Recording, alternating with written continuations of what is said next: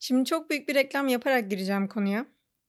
Robert Sapolsky'nin Stanford'da verdiği Human Behavioral Biology yani davranışsal insan biyolojisi derslerini Allah aşkına izleyin. Hatta Robert Sapolsky de kim diyorsanız şu anda bu podcast'i bir durdurun. Aşağıdaki linklere gidin. Şöyle herhangi bir dersin ilk 5 dakikasını dinleyin. Zaten ne demek istediğimi anlayacaksınız. Hatta biraz zaman da vereyim bir göz atıp gelin.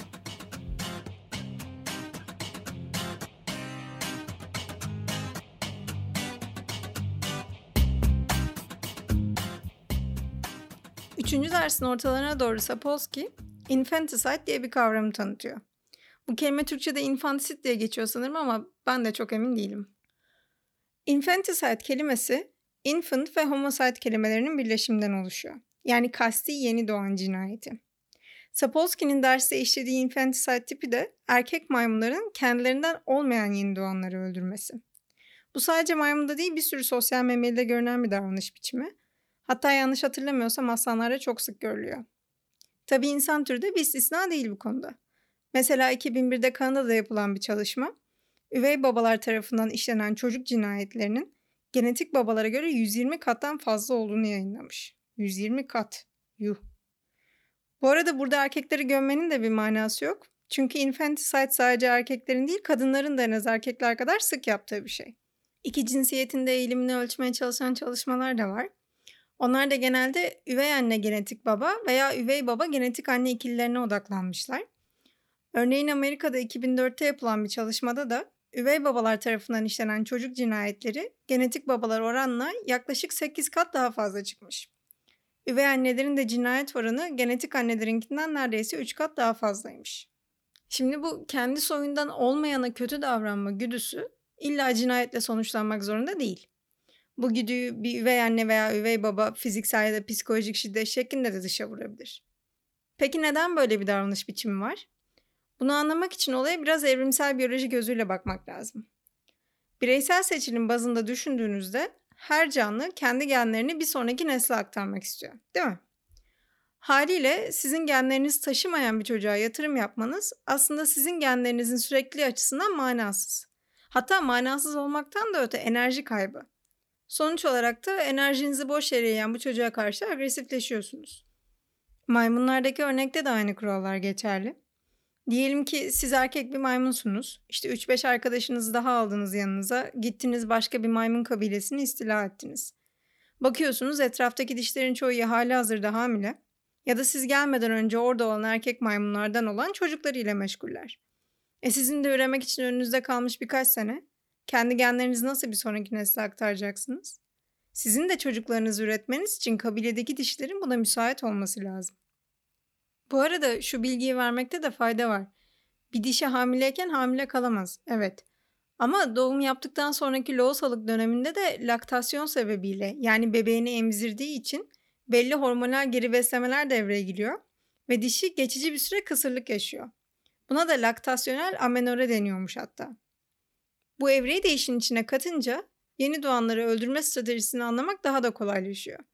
Çünkü emzirme evresi geçici bir kısırlığa sebep olmasaydı ve maymunlar doğumdan sonra direkt hamile kalabilseydi sadece hamilelerin düşük yapmasını sağlamak yeterli olurdu zaten. E iyi erkek açısından durumu anladık ama dişi açısından durum ne? Yani hamile kalmak enerji ve besin açısından genel olarak fizyolojik açıdan acayip masraflı bir şey. Sen o kadar besle, büyüt, işte vücutta ne kadar kalsiyum, vitamin, protein varsa sakınma. Sonra elin maymunu gelsin öldürsün çocuğu. Ayrıca o çocuk o dişinin de genlerini sürdürebilmesi için bir şans. Yani sadece erkek kendi genlerini düşünmüyor ki dişi de düşünüyor. Haliyle dişiler de infanticide cevap olarak kendi stratejilerini geliştiriyorlar. Suda östürüz. Şimdi sudosundan önce östürüsün kendisi nedir onu bir açıklayalım. Östrus genelde hayvanlardaki kızışma dönemi olarak geçer. Kedilerin Mart'taki hali yani. İnsanlarda östrus evresine dair görüşler biraz çelişkili. Çünkü insanlarda gözlenen spesifik bir çiftleşme mevsimi yok. Bir yandan bu evrenin evrimsel süreçte farklı sebeplerden kaybolduğunu savunanlar var. İşte sosyal, psikolojik, çevresel veya kültürel olabilir bu sebepler. Bir yandan da ovülasyon evresinde yani yumurtlama döneminde hala gözlendiğini savunanlar var. Mesela buna dair yapılan çalışmaların birinde kadınların yumurtlama döneminde androstenon kokusunu bu erkeklerin terinde bulunan bir feromon daha çekici bulduğunu saptamışlar. Yani bu ikinci derece bir kanıt sayılabilir mesela. Tabii bu östrüs döneminin işe yaraması için bundan erkeklerin de haberdar olması lazım ki ne yapacaklarını bilsinler. O yüzden de bu dönemde dişler erkeklere çiftleşmeye hazır olduklarına dair sinyaller gönderiyorlar. Bunlar davranışsal sinyaller de olabilir, fiziksel sinyaller de olabilir. Yine insanlarda bunun evrimsel bir kalıntısı kadınların yumurtlama döneminde vücutlarının su toplaması.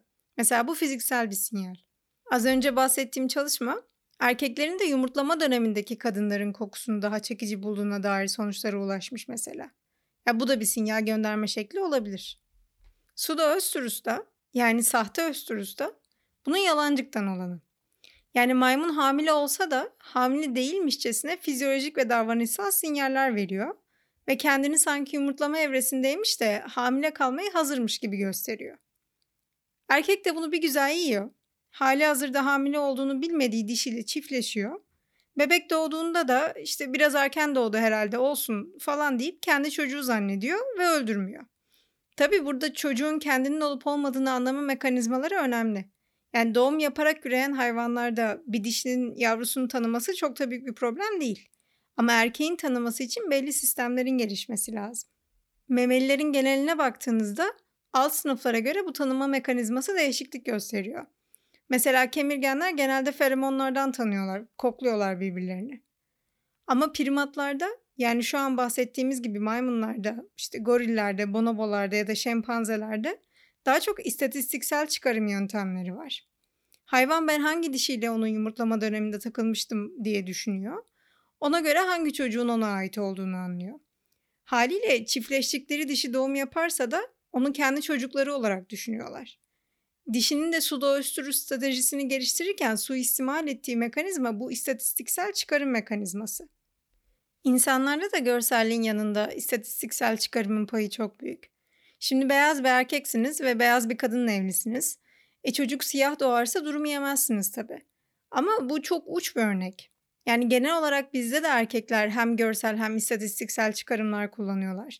Sonuçta evli olduğunuz kadın hamile kalırsa çocuğun sizden olduğunu düşünmeniz aslında görselden çok istatistiksel bir çıkarım. Gerçi ben istatistikten anlamam diyorsanız DNA testi var artık sorun olmaz. Sapolsky bu suda öz stratejisini açıkladıktan sonra çok haklı bir şekilde bir öğrenci de çıkıyor soruyor ki e o zaman erkekler de neden kendi çocuklarını daha iyi tanıyabilecek şekilde evrilmedi? Yani bu noktaya kadar erkekler bu infanticide'i geliştirdi. Karşılık olarak dişler su östürüsü geliştirdi. E karşılık olarak evrim neden kendi çocuklarını daha iyi tanıyabilen erkekleri seçmedi? Yani olay niye burada durmuş? Şimdi kesinlikle saygıda kusur etmek istemiyorum ama Sapolsky burada biraz yarım ağızlı bir cevap veriyor. Hatta siz de kendiniz dinleyin ona göre karar verin.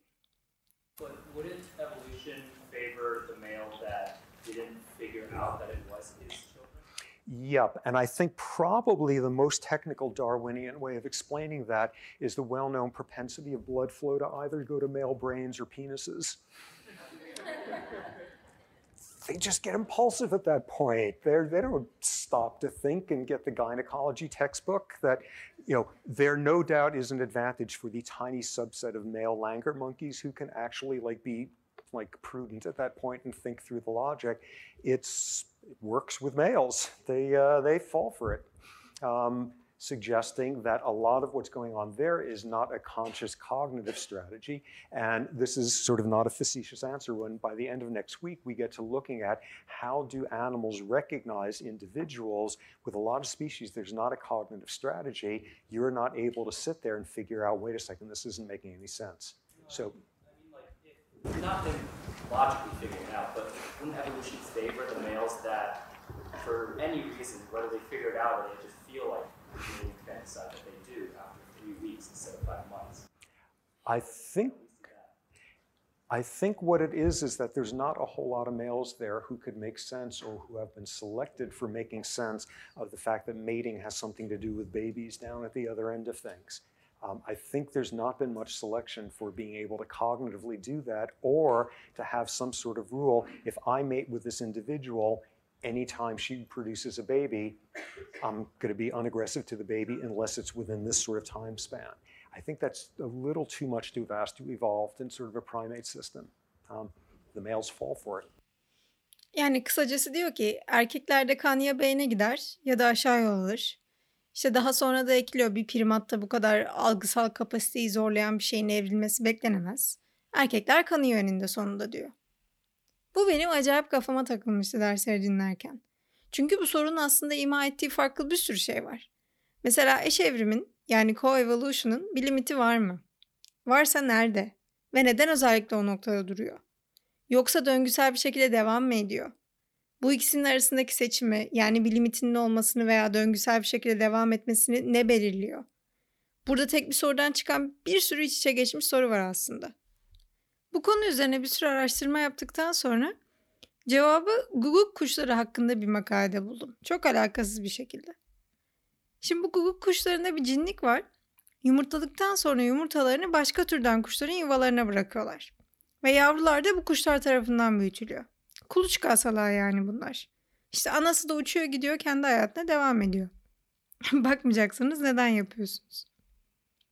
İşin ilginç yanı bu guguk kuşlarının asalaklık ettiği kuşlar da aslında kendi yumurtalarıyla yabancı olan yumurtaları içgüdüsel olarak ayırabilme yeteneğine sahipler. Yani tabii guguk kuşları kendi yumurtalarını görüntü açısından zamanla bu asalaklık ettikleri kuşların yumurtalarına daha da benzettikleri için her zaman bu yalancı yumurtaları saptamak mümkün olmuyor. Ev sahibi olan kuşlar yumurtanın taklit olduğunu yeterince erken fark ederlerse zaten atıyorlar o yumurtaları yere. Ama kuşlar yumurtadan çıkana kadar bunu fark etmezlerse o zaman da sanki kendi evlatlarıymış gibi yetiştiriyorlar. Makalede de diyor ki neden sahte yumurtaları ayırmakta bu kadar iyi olan kuşlar yavru çıkınca onu kendi yavrularından ayırmayı beceremiyor. Yani hadi yumurtayı bir dereceye kadar başkasının yumurtasına benzettin. Ne bileyim biraz rengini açtın, işte üzerine 3-5 benek attın. Ama kuşun kendisi süt annesinden tamamen farklı. Bu paradoksun da cevabı iki konseptin birleşiminden oluşuyormuş. Birincisi evrimsel silahlanma yarışı. Gerçekten de Türkçe'de birebir çevrilişi bu. İngilizce'de evolutionary arms race diye geçiyor.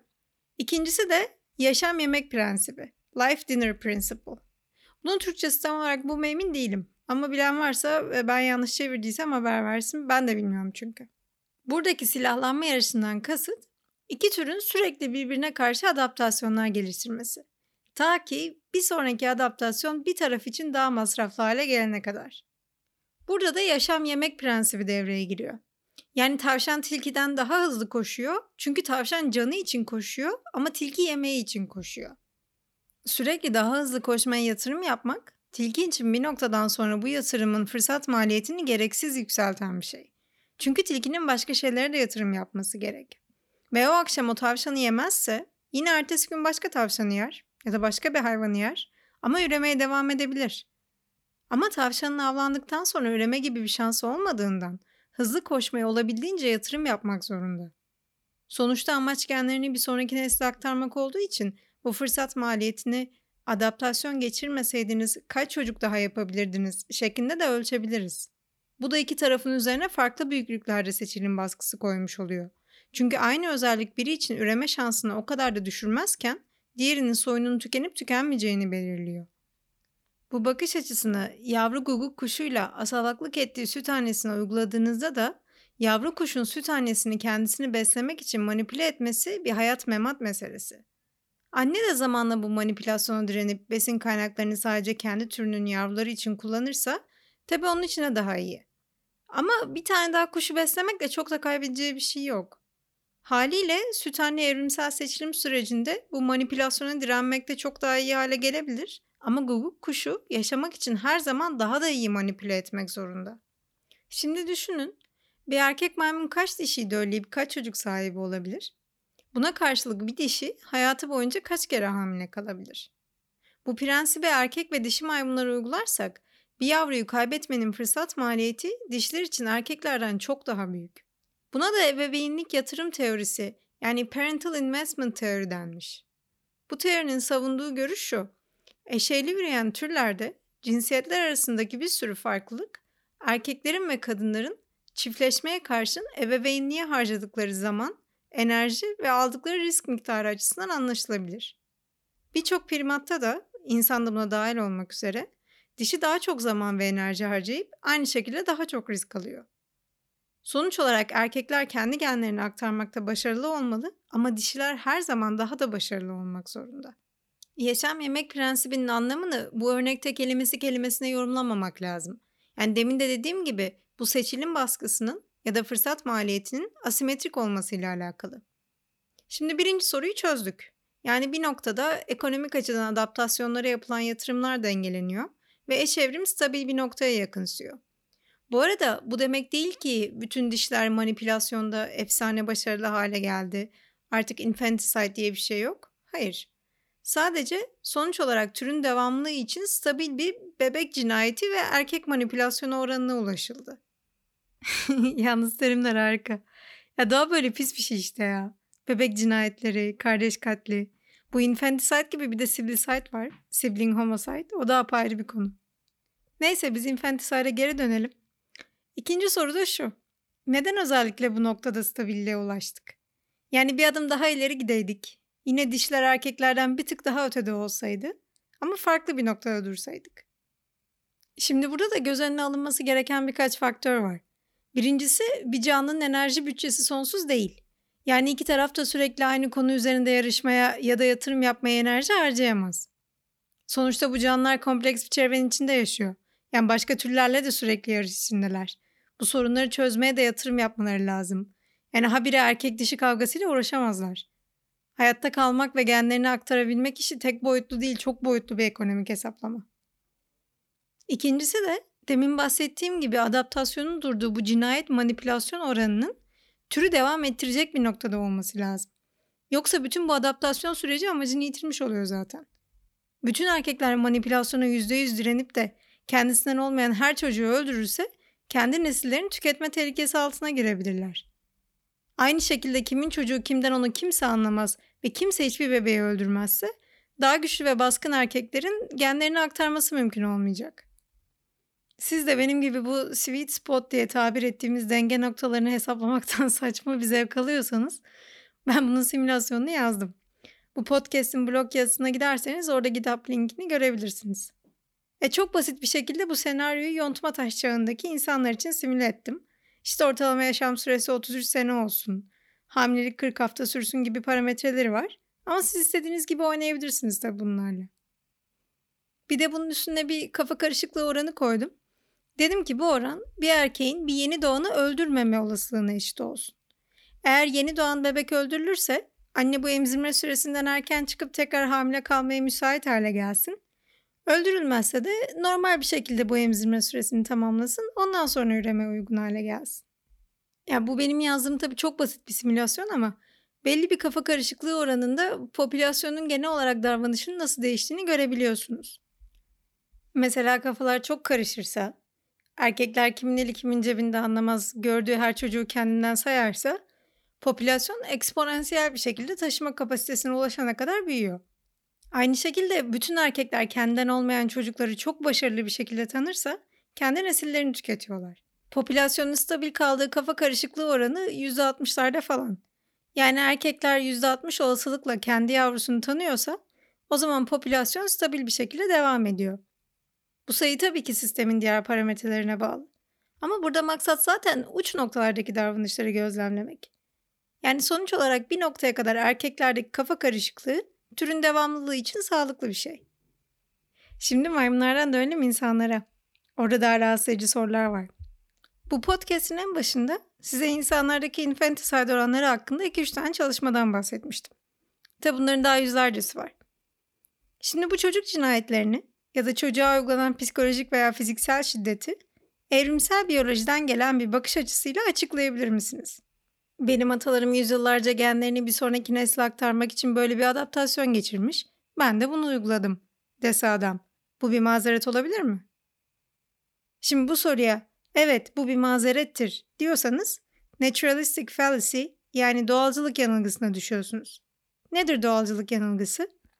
İyi ve doğru olanın ne olduğuna karar verirken doğadaki işleyişin referans alınması. Doğalcılık yanılgısının temelinde doğal hiçbir şeyi kınayamayacağımız düşüncesi yatıyor. Yani doğal olan her şey ahlaki olarak kabul edilebilir olduğu için insan ilişkileri bağlamında da doğal olarak tanımladığımız her davranışı bağışlamamız gerekiyor. Aynı şekilde doğal olmayan her davranış da yanlış. Mesela bu şey demek gibi. Aslanlar et yiyor, vejetaryenler bunu da açıklasın. Ya da doğada savaşlar kaçınılmaz. O zaman Suriye'yi bombalamak ahlaki olarak yanlış bir şey değil. E Ejeni politikası da böyle de olmadı mı zaten? Doğal seleksiyon her halükarda en iyi, en güçlü olanı seçecek. Fakirleri beslemek ya da hastaları iyileştirmek için uğraşmamıza gerek yok. Hatta toptan kurtulalım gitsin. Buradan da Richard Dawkins'e sevgilerimi, Öjen'in uygulanabilirliği hakkındaki son tweetine de saygılarımı gönderiyorum. Bu yanılgıya en güzel örneklerden biri de dini nedenlerle cinsel ilişkiden uzak durma. Eğer doğal olan dürtü sürekli bir sonraki nesle kendi genlerimizi aktarmaksa, o zaman Katolik rahiplerin veya genel olarak bütün rahibelerin cinsel faaliyetlerden elini eteğini çekmesini nasıl açıklayacağız? Kasti olarak üremekten uzak duruyor bu insanlar. Ya son olarak da şunu eklemek istiyorum. Bence zaten artık biyolojik olarak soyumuzu sürdürmekten çok entelektüel olarak soyumuzu devam ettirmek istediğimiz bir çağda yaşamaya başladık. Çok daha eskiden belki aktarmak istediğimiz miras genetikti ama son 200 bin yıla bakarsak insanlar artık bir dil öldüğünde üzülüyor ya da bir kültür öldüğünde üzülüyor. E çocuk yaparak değil kitap yazarak bir şeyleri bir sonraki nesle aktarmaya çalışıyoruz. Yani insan davranışını biyolojik evrim çerçevesinde değerlendirirken sosyal ve kültürel evrimi de unutmamak lazım. Neyse bu da böyle bir bölüm oldu. İlk bilimsel podcast'imizi de yayımlamış olduk. E yorumlarınızı da esirgemeyin. Sizin ne düşündüğünüz benim için çok önemli. Hadi bir sonraki bölümde görüşürüz.